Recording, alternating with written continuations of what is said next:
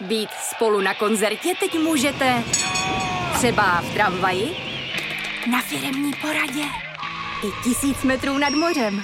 Jsme tu, abyste mohli být mezi svými kdekoliv. Tak zůstaňte ve spojení díky datům na naší nejrychlejší mobilní síti v Česku. T-Mobile.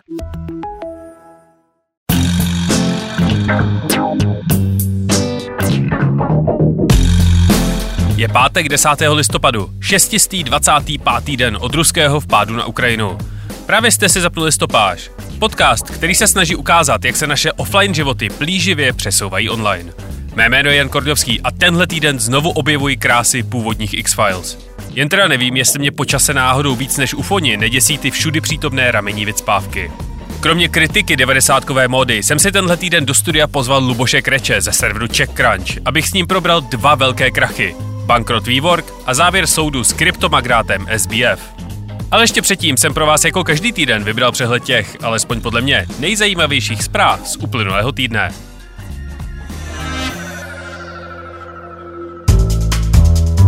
Facebook, respektive Meta, oznámila, že zakáže využívání svých AI nástrojů pro výrobu politické reklamy na svých platformách. Firma se obává, že by aplikace a weby mohly zaplavit volební dezinformace. Kromě politických subjektů Meta omezuje užívání AI nástrojů pro finanční nebo farmaceutické služby. Meta do svých pravidel také nově zavádí povinnost označovat politický obsah a reklamy, které byly vytvořeny za pomoci AI a neukazují realitu tak, jak se stala. Vedle takto označeného obsahu bude Meta umistovat varování s vysvětlením. Tato pravidla by měla začít platit od nového roku.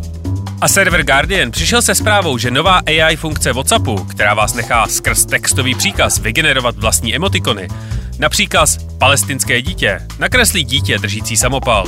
Naopak na příkaz izraelský voják zobrazí usmívající se postavu s holubicí nebo modlícího se muže v uniformě.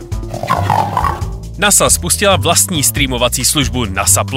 Nemá v sobě žádné reklamy, je zadarmo a najdete na ní nepřeberné množství dokumentů a shows. Některé z nich dokonce vyhrály ceny televizní kritiky Emmy. Kromě narrativních dokumentů na NASA Plus najdete i relaxační videa s neuvěřitelnými záběry na planety nebo další objekty ve vesmíru. Firma Rivian upravila svoji smlouvu s Amazonem a nově může své elektrické dodávky prodávat i jiným firmám. Dodávky jsou pro Rivian daleko ziskovějším artiklem než jejich osobní terénní pickup R1T a firmu tak tahle změna může nakopnout daleko víc než větší prodeje klasickým zákazníkům. A Airbnb vydalo update svojí aplikace, který umožňuje ovládat chytré zámky dveří. A třeba to časem povede k omezení ohyzných schránek na klíče ve vygentrifikovaných částech města. Podle vědců z programu Copernicus, který funguje pod Evropskou komisí, už můžeme letošní rok prohlásit za nejteplejší od doby, kdy existují záznamy. V tuto chvíli je průměrná teplota 1,43 stupně nad hodnotami před průmyslovou revolucí. Většina klimatických cílů do roku 2030 se snaží, aby teplota nepřesáhla 1,5 stupně. Celosvětová produkce vína klesla kvůli extrémnímu počasí způsobeném klimatickými změnami na nejnižší hodnoty od roku 1961. Vinaři na jižní polokouli hlásí poklesy až 30% výroby. A keňská vláda vyhlásila 13. listopadu státním svátkem za účelem výsadby nových stromů. Do roku 2032 jich chce Kenya vysázet 15 miliard. A co se stalo ještě? Nintendo v kvartálních výsledcích ukázalo, že i po šesti letech se herní konzole Switch nadále prodává o 106. Jen za poslední tři měsíce jich japonská firma prodala 6,84 milionů. Kromě nových her a zábavních parků se ven také dostala informace, že Nintendo chystá celovečerní film Zelda. Evropská sonda Euclid poslala prvních pět barevných fotek vesmíru. Cílem mise je nasnímat největší 3D mapu vesmíru v historii. Firma Humane ukázala svoji představu budoucnosti bez mobilů. Vyseznamujte si AI PIN a přeberte si sami, jestli jste připraveni na život bez displeje v kapse. Rockstar Games oznámili, že v prosinci vydají první trailer na 10 let očekávané pokračování série Grand Theft Auto GTA 6. A v dnešní době nevíte dne ani hodiny. Jen před měsícem jste v Montaně překonali světový rekord v délce plavby ve vlastnoručně vypěstované a vydlabané dýni. Užíváte si nejlepších dnů svého života. Mluví o vás obskurní podcasty ve východní Evropě. Ale jednoho dne na začátku listopadu se probudíte, otevřete si telefon a zjistíte, že je to všechno pryč protože Dave Rothstein z Massachusetts vás překonal o 4 kilometry. A ještě měl větší dýni. A stalo se toho jistě mnohem víc. Ale protože má dnešní rozhovor neplánovaně tři čtvrtě hodiny, radši se nikam nekoukejte a rovnou si poslechněte, jak rozpoznat přehypovaný startup od stabilního biznesu.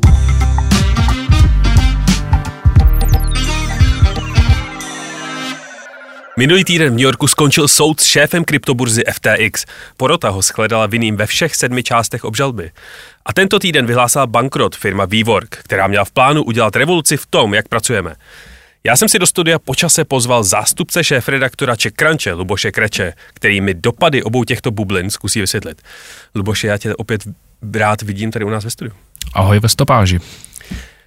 Firma WeWork je podle mě dost všeobecně známá, dokonce o ní vzniknul i Apple TV seriál We Crashed, ale můžeš pro posluchače, kteří o ní neslyšeli, vysvětlit ve zkratce, na jakém principu měla původně fungovat? Eh, můžu, ještě předtím bych tě jenom doplnil, že před tím eh, seriálem, který byl na Apple TV, tak vyšla hlavně fantastická knížka o vývorku. A dokonce i podcastová série. Dokonce ta byla na Wall Street Journal, nebo kde to bylo. A takže jenom ten příběh je fakt fantasticky zdokumentovaný a e, myslím si, že e, určitě ještě i Hollywood se do toho taky vrhne e, v nějakém dalším úsilí. No jinak Vývork e, vzniknul někdy v roce 2010, tuším, jestli se nepletu, a e, byl průkopníkem toho, co dneska asi považujeme za relativně standardní, ale tehdy to byl poměrně nový, byť ne úplně revoluční nápad a to, je, to jsou ta e, sdílená pracoviště nebo sdílená místa a kovorky, to znamená, že v podstatě on si e, pronajmul nějakou plochu kancelářskou a potom nabízel firmám, ale i jednotlivcům, že si u něj můžou pronajmout třeba jenom jeden stůl a třeba jenom na měsíc. Takže to bylo jako velmi flexibilní. A ono to v tom roce 2010, kdy s tím Adam Neumann začínal s kolegy, tak to bylo poměrně nový koncept a, eh, a dlouho to vypadalo, že to bude opravdu sky is the limit. No a jak se jim podařilo vyprofilovat se jako technologická firma, když vlastně jenom pronajímali kancelářské prostory? Tak jednak to byl super marketing, eh, na to, na to Adam Neumann eh, vsadil. A druhá věc byla, že eh, oni jednak cílili hodně na tu technologickou scénu a na, na lidi, kteří mají k IT blízko a potom oni ty služby, které nabízeli, tak je protnuli jako větším, řekněme, jako zaměřením na, na technologie. To znamená, že když se někdo například stal klientem vývorku, tak eh, měl nějaký svůj virtuální účet, měli takový jako intranet, kde se sdílela spousta dát, eh, pořádali vlastně jako in-house eh, různé akce pro ty svoje klienty a pak tam, co bylo důležité, že oni pak nabízeli, že člověk s tím členstvím, které si zřídil v San Francisku, tak vlastně s ním mohl i do vývorku třeba v New Yorku nebo v Evropě Evropě, což pro ty biznismeny a lidi ze startupové komunity, kteří hodně cestovali, bylo docela fajn, že pak nemuseli sedět někde v kavárnách nebo, nebo v hotelu a vlastně na dálku si zabukovali místo třeba jenom na dopoledne, třeba v Praze. No. Ta firma vznikla právě v roce 2010, takže dva roky po té obří finanční krizi z roku 2008. Jak se Adamu a šéfovi Vývork podařilo přemluvit tolik vysoce profilových investorů, aby do něj nalili peníze? No zase to byl hodně marketing. No. A v tom bych řekl, že jednak marketing a jednak jako silná charismatická osobnost a ono se na tom příběhu vývorku i FTX, eh, o které se budeme bavit potom, hezky ukazuje, že eh, když někde čteme, že slavný investiční fond dal tolik a tolik peněz do nějaké firmy, tak eh, že to není tak jako úplně sofistikovaná disciplína, že by si vždycky ty, ti investoři udělali opravdu jako detailní due diligence a všechno si to propočítali a že by to byla vlastně garance toho, že ta firma je zdravá, funkční, perfektně rozjetá tam prostě vždycky hrajou roli takový jako úplně banální lidský emoce a to, že oni propadnou kouzlu té osobnosti a taky propadnou tomu FOMO efektu, že když do toho investoval Karel, tak do toho musí investovat i Honza. A na tohle to ten Adam Neumann vsadil a právě on vycítil, že je potřeba to pozicionovat ten vývor jako technologickou firmu, protože do technologických startupů a Silicon Valley rostlo tehdy hodně intenzivně, v, jako v novém miléniu, v těch posledních dvou dekádách a že to pro něj cítil, že to pro něj je šance, jak se dostat k mnohem víc penězům, než kdyby Vývork eh, prodával jako v podstatě standardní realitní firmu. On si tu svoji image a postavu vybudoval uměle, podobně třeba jako Elizabeth Holmes a její projekt Teranos, anebo opravdu je to prostě takovýhle narcisistní, excentrický člověk? No určitě to je narcisistně excentrický člověk, to nepochybně. Ale myslím si, že je rozdíl mezi jim a Elizabeth Holmes v tom, že ona byla prostě podvodnice. Jako ona věděla, že nabízí něco, co neexistuje. Asi je třeba říct, že Elizabeth eh, Holmes je firma Teranos, která slibovala, že z kapky krve zjistí během několika hodin všechno od, od rakoviny a kdy umřete a podobně. A ona vlastně investorům a všem slibovala něco, co věděla, že jako tam vůbec není to Adam Neumann nedělal. Adam Neumann jenom byl jako mistr marketingu v něčem trošku jako Elon Musk samozřejmě. On to jako hodně přifukoval a dělal z vývorku něco, co vývork úplně není, ale zase bych ho jako nepodezíral z toho, že to byl jako vysloveně podvodník. No, byl to takový trošku jako bájivý typ a spíše chyba těch, kdo mu ty peníze svěřili, že e, pak jako se zjistilo, že to je bájivý typ, no. Asi nej, detail, který ho podle mě vykresluje úplně nejvíc, je, že uh, rád chodil po New Yorku bez bot. To je jedna věc a potom to právě je v, těch, v té knížce, v podcastové sérii, v tom, i v tom seriálu. Uh, on postupně jako propad ještě pocitu takové jako vlastní výlučnosti a důležitosti a externě, ale hodně interně se začal stávat takovým jako až jako demagogem a budoval si tam kult osobnosti a to všechno jako přispělo potom ve finále k tomu e, pádu té firmy. Tam je důležité taky ještě zmínit roli jeho manželky e, Rebeky, která mm, si myslím, že ona byla takovým tím hlasem, který mu jako šeptal do ouška Adame, ty seš perfektní, uh, ty máš na mnohem víc, než jenom, aby si řídil nějakou star, startupovou firmu, ty můžeš v podstatě řídit celý svět a ono to pak podle toho jako vlastně dopadlo, no, ty ambice té firmy. No do čeho ty peníze uh, Vývork posílal? Ty obří miliardy dolarů od uh, investorů. Tam uh, jednak se až časem zjistilo, že samozřejmě část těch peněz si Adam Neumann a jeho manželka a jim blízcí lidé vyváděli jako do různých firm, jako jim blízkých, ale potom tam pak je ještě jako další, jako vlastně potřeba kontext, který se na tom jako dobře ukazuje na vývorku, že oni začali e, jako přemýšlet o tom, jak ten vývork rozšiřovat dál z toho jenom, řekněme, primárně coworkingového prostoru, z toho začali jako vlastně dělat něco víc. Že si mysleli, začali myslet, že vývork vlastně není jenom firma, že to je nějaká platforma, že to je systém, že to je vlastně jako komunita, společnost. Takže začali jako e, investovat do nápadů a projektů, které už se týkaly jako vysokoškolského vzdělávání a podobně. No a tam někde to začalo jako potom už haprovat a tam už to byly všechny ty red flags, které tam blikaly a říkali, že tady něco není jako v pořádku. A tohle všechno se ukázalo, když eh, v roce 2018 chtěla... 2019. 2019. Já myslím, že to bylo 2019, když chtěli, chtěli jít na burzu. Na burzu. Mm. Proč se jim to nakonec nepodařilo? No tak protože uh, jako mnoho tehdy jako perfektně rozjetých startupů, dalším takovým hodně diskutovaným tehdy a vlastně do dneška je Uber, uh, tak uh, se mluvilo o tom, že půjdou na burzu, No ale vlastně předtím, když ta firma chce jít na burzu, tak musí povinně zveřejňovat hodně informací o sobě, o svém fungování, o financování a takhle a zároveň se na ní zaměří samozřejmě ještě jako mnohem intenzivnější pozornost novinářů, kteří díky tomu, že se chystá na burzu, tak mají přístup k dokumentům, kterým předtím neměli. No a postupně se začalo ukazovat, že ten vývork je vlastně jako trochu obr na hliněných nohách, že eh, se do té doby chlubil tím, že, nebo jeho investoři se chlubili tím, že to je firma, která má valuaci 50 miliard dolarů, no ale že vlastně, když si člověk potom prošel trochu poctivější finanční výkazy a její situaci, tak se zjistilo, že to jako tam není moc jako opodstatnění pro to, aby ta firma byla takhle drahá. No a jak čím více začalo mluvit o tom, že ta firma možná není tak hodnotná, spekulovalo se o tom, jak je finančně zdravá, no tak se ukazovalo, že ten nápad vstoupit na burzu asi vlastně není úplně nejlepší nápad a vlastně nastala taková jako panika mezi investory, mezi burziány a proto to zkrachovalo a vlastně dospělo to až tam, kde jsme dneska. No. Jedním z těch hlavních investorů tak byla japonská firma, uh, banka Softbank. On je to spíš investiční fond. Investiční on tam, fond. No.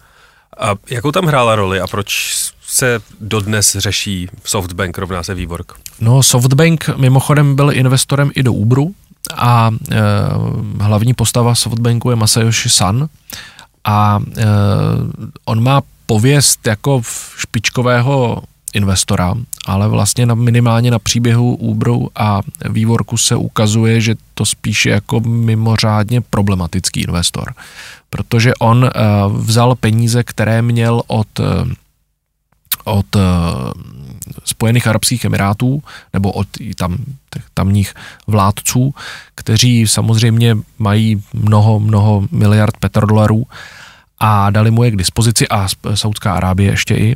No a on vlastně ty fondy, které pro ně spravoval, Vision Fund se to jmenovalo, to jmenuje furt, tak eh, je potřeboval někam ty peníze umístit. A to se bavíme o letech 2017, 18, 19, kdy, byly, eh, kdy byla taková ta bonanza, že prostě bylo hodně peněz na trhu, eh, valuace startupů dramaticky rostly.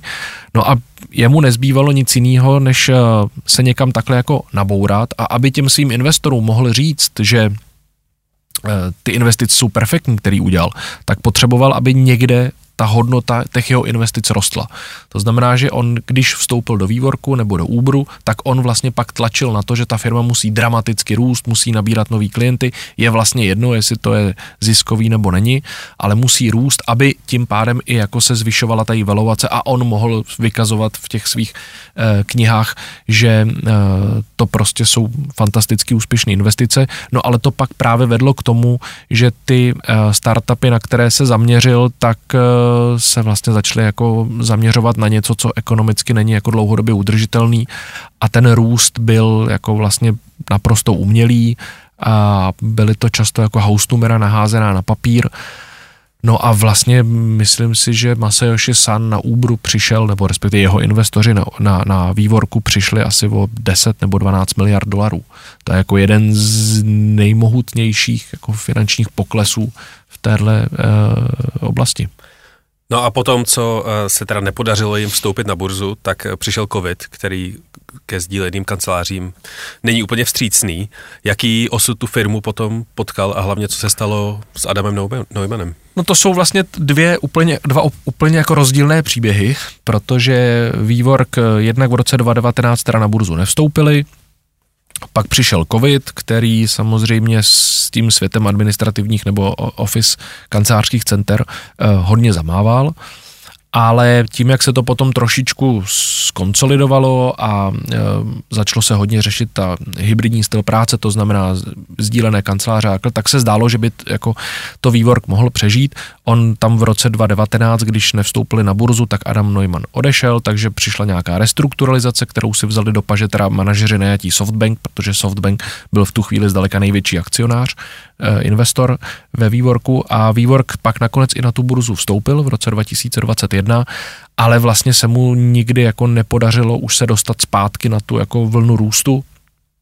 A šlo to s ním vlastně jako furt dolů a dolů, takže ty akcie jsou dneska eh, úplně mají zanedbatelnou hodnotu dokonce museli spojovat akcie, aby se jejich cena dostala na dolar, eh, což je pravidlo eh, New York Stock Exchange, že se tam nesmí eh, obchodovat jako dlouhodobě nic, co je pod dolarem za jednu akci a e, ta firma je vlastně předlužená, sice všechny svoje aktivity osekala a zaměřila se jenom na to poskytování teda těch flexibilních e, pracovních míst a pracovních prostor, ale e, vlastně to snížilo od 10 k 5, což skončilo tou e, ochranou předvěřit, tím bankrotem.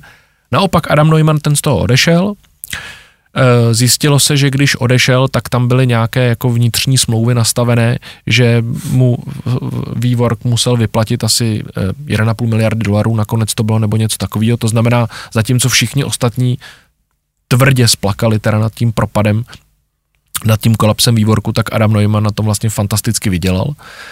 A on se eh, velmi rychle otřepal a vrátil se zpátky na startupovou scénu, podílí se na několika projektech a vlastně se mu daří velmi dobře, protože zase se mu podařilo získat mezi jako investory velmi zvučná jména, myslím, že jsou tam třeba Goldman Sachs, kdo mu dali peníze a tam se prostě ukazuje, že on je skvělý obchodník, je marketingově velmi zdatný a asi mu to jako škraloup nějak neublížilo, vypadá to. Mimochodem, ta firma vstoupila, Vývork vstoupil na burzu skrz takzvaný SPAC. Mm-hmm. A co to znamená a musí ta firma i během toho spaku dokládat všechny ty investiční papíry, které musí během normálního vstupu na burzu? Je to mnohem jednodušší eh, režim a je to režim, který se hodně rozmohl právě v době covidu, kdy eh, se zdálo, že už bude jenom dobře a že peněz je na trhu hodně a eh, zájem startupů o to vstupovat na burzu sílil. A protože klasický vstup na burzu, takzvané IPO, je poměrně jako nákladný a složitý a relativně dlouhodobý proces, kdy se musí zveřejnit spousta dat o těch firmách, tak SPAC je varianta, kdy vlastně se na burze už nějaká firma je, je to úplně prázdná schránka, která vlastně tam jako nic nedělá, má tam jenom umístěné akcie. A ta se vlastně spojí s tím startupem, který na tu burzu chce jít. A ty jejich akcie splynou, takže vlastně se obejde celé to kolečko, kdy byste normálně ta firma musela, nebo ten startup by musel zveřejňovat svoje čísla a vystupovat před investory a před bankami a vlastně jako je trochu lákat, aby si ho koupili. Touhle s tou cestou se v tom roce 2021 vývor vydal. Na druhou stranu je to teda, je to jednodušší, ale ve chvíli, kdy na té burze je, tak ona pak má jako povinnosti jako kterákoliv jiná veřejně obchodovaná firma, to znamená, že musí kvartálně zveřejňovat výsledky, to své účetnictví musí otevřít.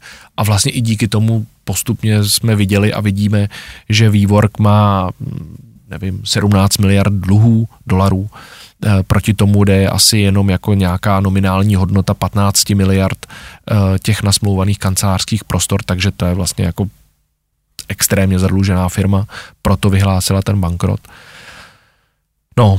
No a když vyhlásí bankrot, když, když já bych dlužil bance 30 tisíc, tak eh, dřív nebo později si exekutor přijde i pro pohovku. Co se děje, když firma tohoto rozměru vyhlásí bankrot a On právě vyhlásila ochranu před věřiteli, to znamená, že vlastně soud e, zakáže věřitelům, e, kterým ona dluží peníze, tak jim vlastně jako zakáže, aby tu firmu nějakým způsobem jako e, si e, rozebrali a útočili na ní a takhle. Teď se bude řešit nějaká restrukturalizace. Je dobré říct, že ten, ta ochrana před věřiteli, ten, ta e, bankruptcy, se týká jenom Ameriky a Kanady. Ta se netýká jiných částí světa, protože vývork je třeba i tady v Praze, tady je vlastně v Drnu na národní třídě. A e, je, jak to dopadne, nebo jak, co se bude dít, pardon, s tou um, mezinárodní částí vývorku, to zatím úplně nevíme, ale tam se týkalo hlavně té Ameriky a uh, Uvidíme. Oni se budou snažit teďko vlastně přejednat smlouvy s majiteli nemovitostí, protože oni vlastně nevlastní nemovitosti, oni mají dlouhodobé smlouvy s majiteli domů a to pak pronajímají, takže se budou určitě snažit přejednat ty smlouvy, anebo některé ty smlouvy prodat někam, získat hotovost, kterou pak budou moct použít na vyplacení těch dluhů. Těžko říct, eh, asi bude ten um, biznis s coworkingem a s flexibilníma kancelářema určitě není mrtvý a to je vidět třeba na českém trhu, takže tam bude docházet k nějaké konsolidaci. Já si osobně myslím, že to skončí tak, že si to jako rozeberou prostě silnější a vlastně nakonec tradiční hráči, proti kterým ten vývor před těma 12 lety vystupoval, že je rozseká Regus a podobně, tak podle mě to nakonec skončí, takže vlastně oni si ho nějakým způsobem rozeberou, možná ta značka v nějaké podobě zůstane, protože přece jenom je to brand jako docela jako furt ještě relativně silný, tak eh, ale už je to jenom taková, bude to skořápka, bude to prostě čistě jenom kancelářská firma, no. My máme 17. listopadu se seznam zprávama v, právě ve Vývork na Národní třídě podcastové studio. Je možné, že prostě tam už nebude, kdo by nám otevřel? To si myslím, že ne. Já si myslím, že uh, většina těch jejich venues funguje dobře. A co se musí ale zase nechat, že on už v rámci té restrukturalizace, první restrukturalizace, která nastala po tom roce 2019, když to celé jako vybouchlo a nevstoupili na burzu, oni se řady míst a domů a pronájmů zbavili a nechali si jenom ty jako atraktivnější. A třeba když si vezmeme vývork tady v Praze, který je na národní třídě v Drnu, to je vlastně jako fantastické, jako perfektní místo. A to bude jako fungovat jako myslím vždycky dobře. A kdyby náhodou vývork nemohl, tak si to mile rád od něj někdo převezme, protože i v Praze probíhá jako silná konsolidace, ty jednotlivé prostory se jako mm, k sobě zbíhají, jsou ty tady pár firm, které jsou na tom poli hodně aktivní, takže bych se úplně nebál, že uh, tam bude zavřeno a nikdo tam nebude sedět. No a druhou story, která se tenhle týden, respektive minulý týden přiblížila svému konci, tak byl verdikt soudu nad kryptomagnátem Sam Bankmanem Freedom, kterému se říká SBF. A ten provozoval kryptoburzu FTX. Na jakém principu taková kryptoburza funguje a kolik jich po světě existuje? Tak v době, kdy uh, jí uh, Bankman Fried um, zakládal, což bylo v roce 2019, myslím, tak uh, těch burs bylo asi o něco víc než dneska, protože mezi tím jich prostě pár zkrachovalo a e, je to vlastně místo, platforma, kde si koupíte e, kryptoměny, kde je vyměníte za koruny nebo je můžete směňovat mezi jednotlivými kryptoměnami a taky postupně tam ještě pak napadaly různé funkce, jakože je můžete půjčovat a nebo je můžete nechat někde pracovat a dostáváte z toho, dostáváte z úroky, dostáváte z toho úroky. FTX se nějak dramaticky jako nelišilo od těch jako mm, do dnes stále funkčních a známějších a asi stabilnějších minimálně v případě jednom burs, jako je Coinbase a nebo jako je Binance. Jaké velikosti taková kryptoburza dosahuje? O jakých penězích se bavíme? Jeden čas, než to všechno vše bouchlo, tak FTX byla eh, zřejmě ty, ta data nejsou jako úplně stoprocentní, protože tím, že to nejsou veřejně obchodované firmy a ne vždycky oni zveřejňují ty údaje o tom, kolik mají uh, uživatelů, teda Coinbase je veřejně obchodovaná firma, tak se o FTX mluvilo jako, že to je druhá největší kryptoburza na světě za Binance. Coinbase bylo vždycky jako největší americká, uh, v Americe působící kryptoburza. Každopádně FTX patřilo v těch zlatých kryptočasech, to znamená řekněme 21, částečně 22, 2021, částečně 22, tak eh, patřilo určitě mezi tři, čtyři největší kryptoburzy na světě a eh, mělo minimálně stovky tisíc, ale spíš asi nějaké i miliony uh, uživatelů. Podobně jako Vývork, taky, taky FTX stálo na svém šéfovi, SBF. A co je to za osobu a má taky tu, kolem sebe takovou tu podobnou auru, jako má Adam Newman? Vlastně jo, zatímco ale Adam Neumann ten marketing vsadil na to, že to je vlastně jako uh, velmi charismatický, ale také velmi jako fyzicky atraktivní, sošný, uh, sošný startupista, který se rád chlubil tím, že téma uh, pochází z Izraele, že byl v armádě a takhle, že to je velký sportovec, tak uh, SBF uh, ten naopak vsadil na to, že to je takový ten extravagantní genius, trošku jako blázen s rozčepířenou, rozčepířenou kudrnatou hlavou, který chodí všude v havajské eh, košili a trenkách a v žabkách a který je vlastně geniální matematik a takový ten jako trochu výstřední vědátor. A e, jak jsme teda zjistili z toho soudu, tak i tohle to byl pravděpodobně součást takového jako jeho marketingového úvahy, že se bude e, snažit působit jako trochu jako vyšinutý genius a e, že tím k sobě vlastně přitáhne pozornost. On byl nepochybně asi jako inteligentní, to jo, ale byl to taky svým způsobem taková ta jako výstřední charismatická postava, která k sobě přitahuje pozornost a skrze sebe samozřejmě přitahuje pozornost k té burze, kterou založila, kterou většinově vlastnil. Kdo do něj nasypal, jaký, jaký investoři do něj nasypali peníze?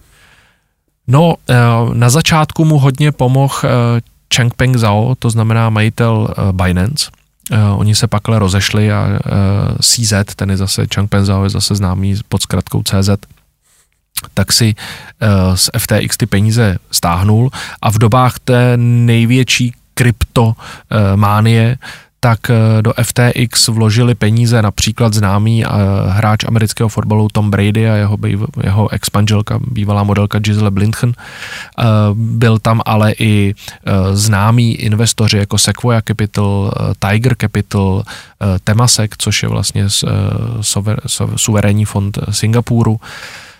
Podobně jako u vývorku jako elitní jména té světové investorské komunity a, a hodně celebrit. On hodně sázel na to FTX, že mm, chce tu firmu udělat známou přes spojení se známými jmény, se sporty a podobně, takže sponzoroval sportovní arény a podobně. Pro mě je ten největší rozdíl v těchto těch investicích oproti Vývork, že Adam Newman musel aspoň ty investory přemlouvat nějakým způsobem, ale přijde mi, že FTX prostě jenom vytvořilo takové FOMO, Že prostě do, do něj všichni Já si myslím, peníze. že v určitou chvíli už Adam, uh, už vývork nemusel nikoho přemlouvat. Že to byl, v tom jsou si ty příběhy hodně podobný a dávají nám jako určité varování, že opravdu je potřeba jako používat kritické myšlení, když někde čteme o tom, že je něco skvělý projekt a že do toho investují skvělí investoři, tak si říct, to fakt není záruka kvality a to není záruka toho, že je tam všechno v pořádku, protože taky jsou to jenom lidi a také je hodně pohání právě ten FOMO efekt, že když do toho investoval tenhle, tak já do toho přece musím investovat taky. A jenom bych řekl, že FTX bylo hodně takhle.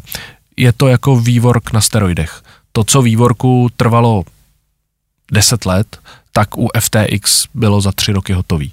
Jako od začátku po totální boom až soud. Vývork nebyl ten soud, ale jako jinak ta anabáze je velmi je podobná. stejná. Ale je to prostě roztažený do deseti let, zatímco u FTX to trvalo tři roky. No a jak se přišlo Ani na ne. to, že FTX neoperuje úplně legitimně? Přišlo se na to tak, že se objevily dokumenty. Objevily se dokumenty, že zkrátka v té firmě není všechno v pořádku.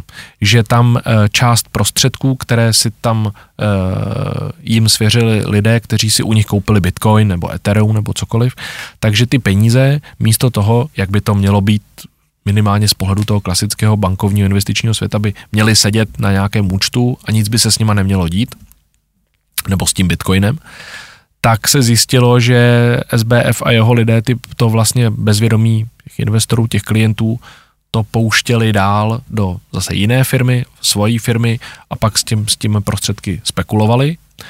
Snažili se na nich vydělat, no ale oni s nima neinvestovali úplně rozumně. No a když se, ta, když se tahle ta informace objevila, no tak lidi začali panikařit, začali a, si chtít vybírat ty svoje bitcoiny a proměňovat je za peníze. No a zjistilo se, že to vlastně jako úplně nejde, že to tam úplně není, takže oni pozastavili výběry vklady. Vlastně je to to samé, jako když se objeví zpráva, že nějaká banka padá, tak lidi začnou chodit do bankomatu a chtějí si to vybírat, tak tady to bylo něco podobného. V těch aplikacích všichni dávali prodat, ono to nešlo, no a tak to byla sněhová koule, no a zjistilo se, že vlastně chybí asi 10 miliard dolarů nebo 9 miliard dolarů, že chybí. No a minulý týden skončil soud, respektive eh, čekáme ještě na padnutí rozsudku a trestu pro SBF, který padne někdy až v Březnu. březnu. Jak ten. Mimochodem je tam ještě pak jedna linie, která teprve se má soudit a je otázka, jestli teda uh, ji vůbec budou rozvíjet, protože mu hrozí 110 let, takže je možný, že už si řeknou, že to je dostatečný trest.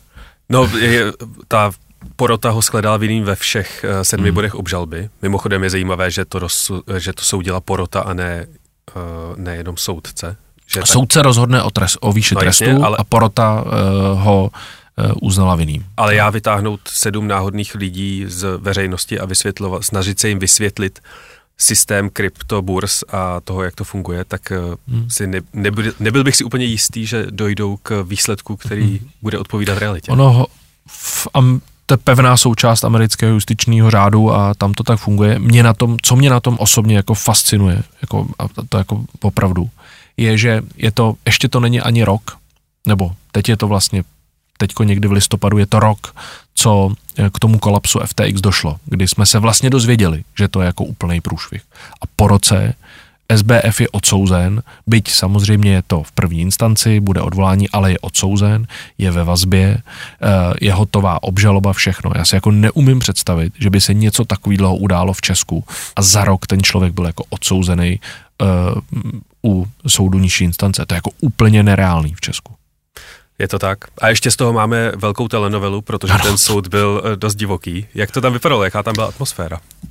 No, ten příběh je vlastně jako úplně jako fascinující v tom, eh, že ve chvíli, kdy FTX padlo, tak začaly vyplouvat informace o tom, jak ta firma vlastně fungovala, že to byl takový jako vlastně podvod od začátku, že, eh, že se tam děly jako velmi nestandardní věci a že tam byl jako totální bordel jako v účetnictví, v penězích, eh, že si kupovali luxusní domy. No a do toho tam je jaká jako romantická linka, protože vlastně životní partnerkou toho Sama Bankmana Frida byla Carolyn Ellison, což byla šéfka té firmy právě, do které odtékaly ty peníze klientů, která pak s těmi penězmi spekulovala prodělávala ty peníze. No a ta se rozhodla samozřejmě, eh, košile blížší kabátu, ta se rozhodla ve chvíli, kdy na ně zaklekla FBI, tak se rozhodla, že teda bude spolupracovat s FBI, stala se korunním svědkem proti němu, no a naprášila soudu i, i eh, vyšetřovatelům jako spoustu jako detailů eh, z, ze života, z přemýšlení Bankmana Frida, takže tam například proz, řekla, že přemýšlel o tom, že by chtěl být prezident, ona právě prozradila to, že ta jeho image toho trochu potrlého génia kryptoměnového bylo do značné míry divadlo. E, ona řekla, že o spoustě těch nepravostí, které se tam děly, takže on o nich věděl a že buď je přímo řídil, anebo že minimálně neudělal nic proti tomu, aby e, se zastavili, že to, div, to, to pro, nejproblematičtější nastavení, eh, to znamená ty odtoky těch peněz, že to byl jeho nápad, eh, že se tam peníze jako vyváděly velmi jako podivným způsobem do Číny a takhle, tak to všechno řekla eh, ona. A zároveň on u toho soudu působil, tam vypovídal teďko asi týden, tak on působil tak jako velmi zvláštně, arrogantně, je to jako velký příběh a podobně jako u toho vývorku, myslím, že už tam vznikají různé adaptace v Hollywoodu a tak a ten potenciál tam je nepochybně velký na to teda. Jakým způsobem on se obhajoval?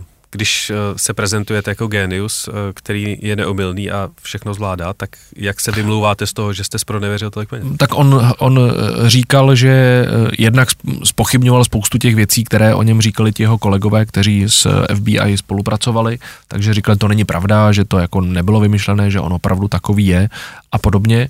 A pak ta obhajoba byla vlastně v něčem standardní, jako v jiných případech, když se někdo v takové situaci brání, tak on prostě říkal, já jsem o tom nevěděl, nebo za něco se omluvil samozřejmě a e, spochybňoval samozřejmě věrohodnost těch svědků, kteří jdou proti němu, ale no evidentně to moc nezabral. Přitížilo mu podobně jako u soudu s Dominikem Ferry, který se choval taky arrogantně a soudkyně to dokonce i zmínila během čtení toho rozsudku. Přitížilo mu to to jeho vystupování během toho soudu? Těžko říct, ale skoro bych si myslel, že asi jo, protože i tam v Americe ta soudkyně třeba ho musela několikrát napomínat, aby reagoval jinak, aby odpovídal na otázky, aby nezesměšňoval uh, státní zástupce, kteří mu v rámci výslechu soudního uh, kladli nějaké dotazy. A když jsem si tak pročítal některé jeho formulace, tak tam zase z toho vycházelo, že on opravdu jako asi svým jako založením bude trošku jako vyšinutý jako matematický typ, který neumí úplně komunikovat s lidma, ale to je přesně ta věc, která mu pak ve finále jako nepřidá, když tam není dostatečně zdůrazněná nějaký ten jako pocit, že vám to je líto, že se omlouváte, tak uh, mám to asi neprospěje. A to se přesně dozvíme samozřejmě až v tom březnu, hrozí mu 110 let, no to je jako to je fakt hodně. Ten soud trval měsíc a porota se shodla na rozsudku za 4 hodiny a údajně během toho celého procesu soudního tak eh, tam hodně létali kroucení hlavou a protáčení očí, oči v sloup a, a podobně. No, ale ono se fakt ukázalo, že to je že to jako bylo flagrantní průšvih celý to FTX, jakože tam opravdu Eh, nefungovalo nic, co by jako i v, no, jako nejenom, že spravovali cizí peníze, ale tam nefungovaly úplně jako standardní biznisový pravidla, jakože když máte firmu, kde se točí peníze, tak byste měli mít nějaký účetnictví, měli byste vědět, komu jste dali peníze, kdo vám dal peníze, měli byste mít nějaký uh, systém, kde si spravujete, kdo pro vás pracuje a kolik mu platíte. Takovýhle úplně základní věci tam vlastně nebyly a když ta firma padla a přišel tam insolvenční správce, tak on tu, on jako několik jako týdnů, měsíců strávil tím, že jako dohledával, jak firma, která o sobě mluvila, že má hodnotu 100 miliard dolarů a podobně, tak jako kolik komu měsíčně platila výplaty a takhle. Takže tam byl jako neuvěřitelný bordel té firmě. Tady u tohohle to je hrozně rostomilý detail, že když si ten insolvenční správce vyžádal tyhle ty papíry, tak SBF mu údajně měl napsat sms že mu to pošle zprávou. Ano. Prostě to vše, všechno se to točilo nějakým způsobem kolem něj. Zajímavý jako detail, který jako vyšel najevo ve větší míře až teď je, že uh, vůbec to ale nemusí dopadnout tak, že ti lidé, kteří tam ty peníze měli a ty věřitelé a takhle, že by o ně přišli. Protože tam se ztratilo nějakých, eh, nebo nebylo k nalezení v jednu dobu nějakých až 9 miliard dolarů. Potom se ale podařilo část těch kryptoměn, které on někam zainvestoval, tak se podařilo dostat zpátky a, a proměnit je, ale hlavně on eh, vedle mnoha dalších věcí, tak on část těch peněz eh, investoval do jiných startupů. Hodně jako nahodile a tak, jak mu to jako přišlo, jako všechno kolem FTX.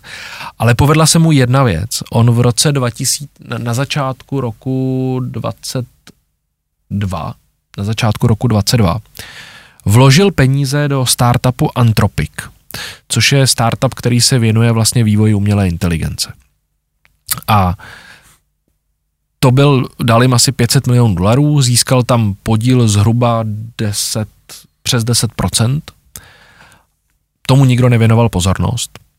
Dokonce vlastně na začátku letošního roku ta insolvenční správce, který, který se snažil získat peníze a vyprodávat všechno, co eh, FTX patřilo, mimo třeba to krypto, tak chtěl ten podíl v tomhle i v dalších startupech prodat, ale teď to zrušil už, už to nechce prodat, protože se samozřejmě v průběhu času ukázalo tím, jak teď všichni investují do umělé inteligence. Že Anthropic je jeden z těch startupů, který na tom jako extrémně vydělává a vlastně jestli dneska takový jako fenomén toho umělé inteligence je Open AI, tak Anthropic je taková jako jeden z těch dalších tří, čtyř jako nejsilnějších men a ten podíl, který tam FTX tehdy za 500 milionů dolarů získal asi 10%, tak dneska má hodnotu jako určitě v miliardách dolarů a ta cena dál roste toho antropiku.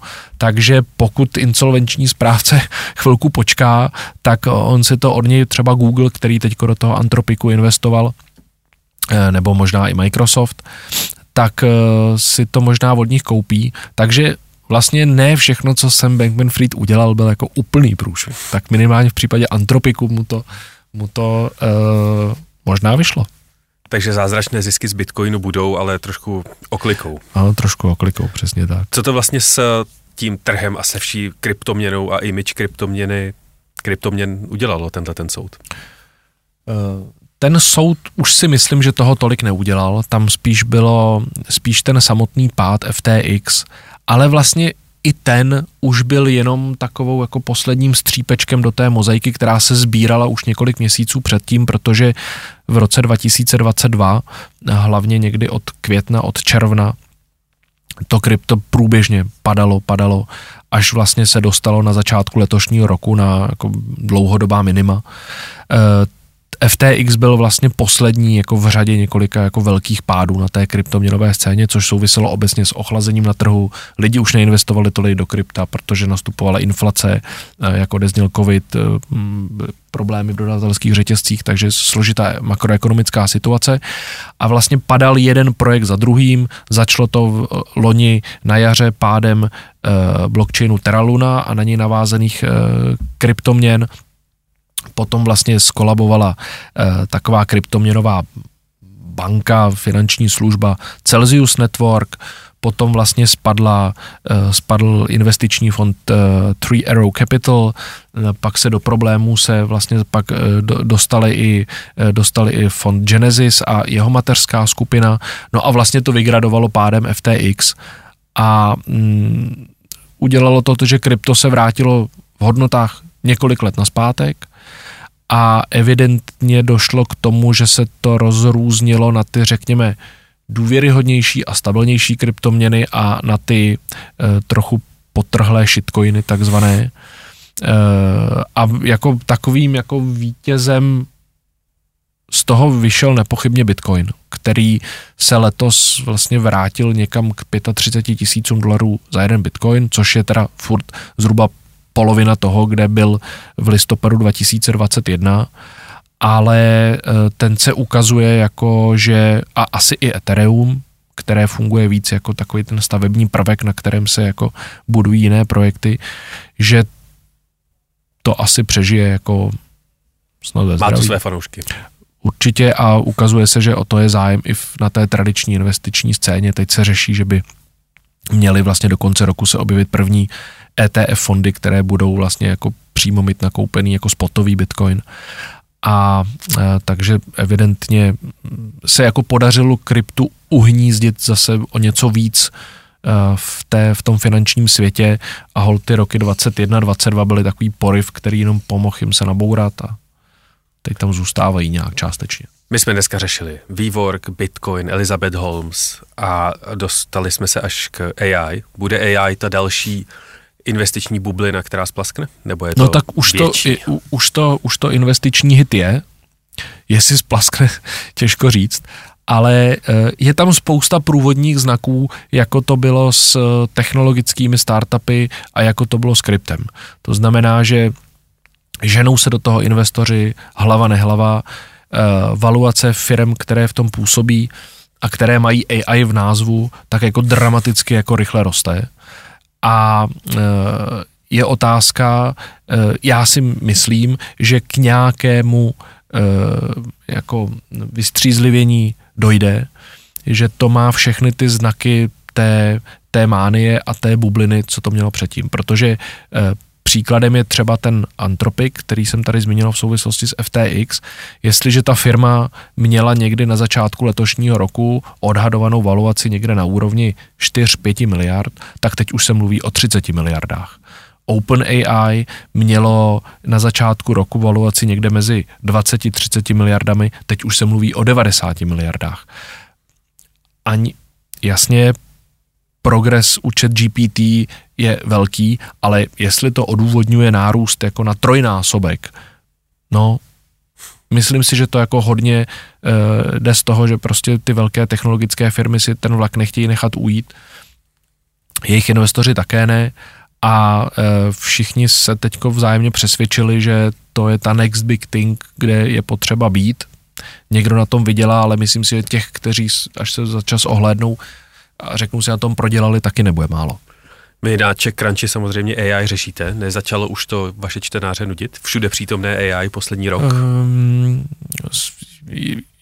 svým způsobem ano. No, je to jako skriptem, v jednu dobu to lidi chtějí číst furt, Dneska už je to hodně selektivní, takže už si člověk musí jako dávat větší práci s výběrem těch témat a s tím, jak to zpracovat a vlastně větší téma bych řekl, že už teď jako fakt začíná a to je to správné, je ta debata o tom, jako jak to smysluplně jako využít tu umělou inteligenci a jak ty nástroje jako chat GPT zapojit třeba i do té redakční práce nad rámec jako banalit, že vám to jako se píše nějaký, eh, nějaký slogan, tak, eh, tak uvidíme a určitě to bude zajímavý. A u, u vás v redakci už nějaké pokusy a experimenty děláte? My s tím pracujeme poměrně dost eh, v tom směru, že eh, hodně používáme generátory obrázků pro, pro jako um, grafický doprovod k těm článkům. Na to to využíváme hodně. Potom tu textovou část používáme například na copywriting, když eh, eh, píšeme nějaké třeba příspěvky na sociální sítě, tak tam, se to, tam to využíváme. Eh, já to třeba využívám k tomu, když si ke článku potřebuju nějaký jednoduchý informační infobox, tak vlastně chat GPT poprosím, jestli by mi v pár bodech nenapsal, kdo je ten a ten, třeba u rozhovoru. A teď se bavíme například o tom, jak chat GPT jako vlastně dávají do vypouští jako, mm, možnost snáze si ty různé varianty chat GPT jako integrovat na stránky a takhle, tak jak bychom to jako mohli, jak bychom to mohli využít taky jako i třeba pro nějakou interakci eh, s, se čtenářema nebo eh, udělat z toho nějakou feature. No. Takže možnosti tam jsou, ale furt mi to přijde, že to je na úrovni uh, takového jako nice to have, ale jako není to zatím věc, která by jako úplně postavila na hlavu to, co děláme, ale možná to přijde. Jestli se vám líbí stopáž a jestli jste to doposlouchali až sem, tak předpokládám, že vás asi baví. Tak eh, určitě na Czech Crunchy najdete spoustu informací, které jsou přímo pro vás, protože se hodně prolínáme. No, to jsme rádi. A já jsem rád, že jsi přišel k nám do studiu já a taky. věnoval si mi tady 45 minut. A bylo to super a moc ti děkuju. Mm-hmm, já taky, měj se hezky, čau. Tohle byl Luboš Kreč, zástupce šéf-redaktora serveru Czech Crunch.